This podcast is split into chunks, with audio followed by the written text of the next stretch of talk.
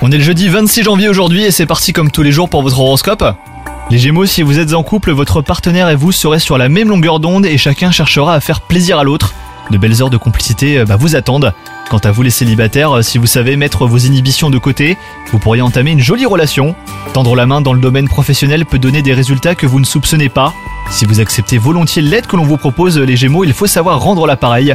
En plus d'être gratifiant, cela aidera à une meilleure cohésion d'équipe. Côté santé, votre nervosité va tendre à son paroxysme et vous devriez être une vraie pile.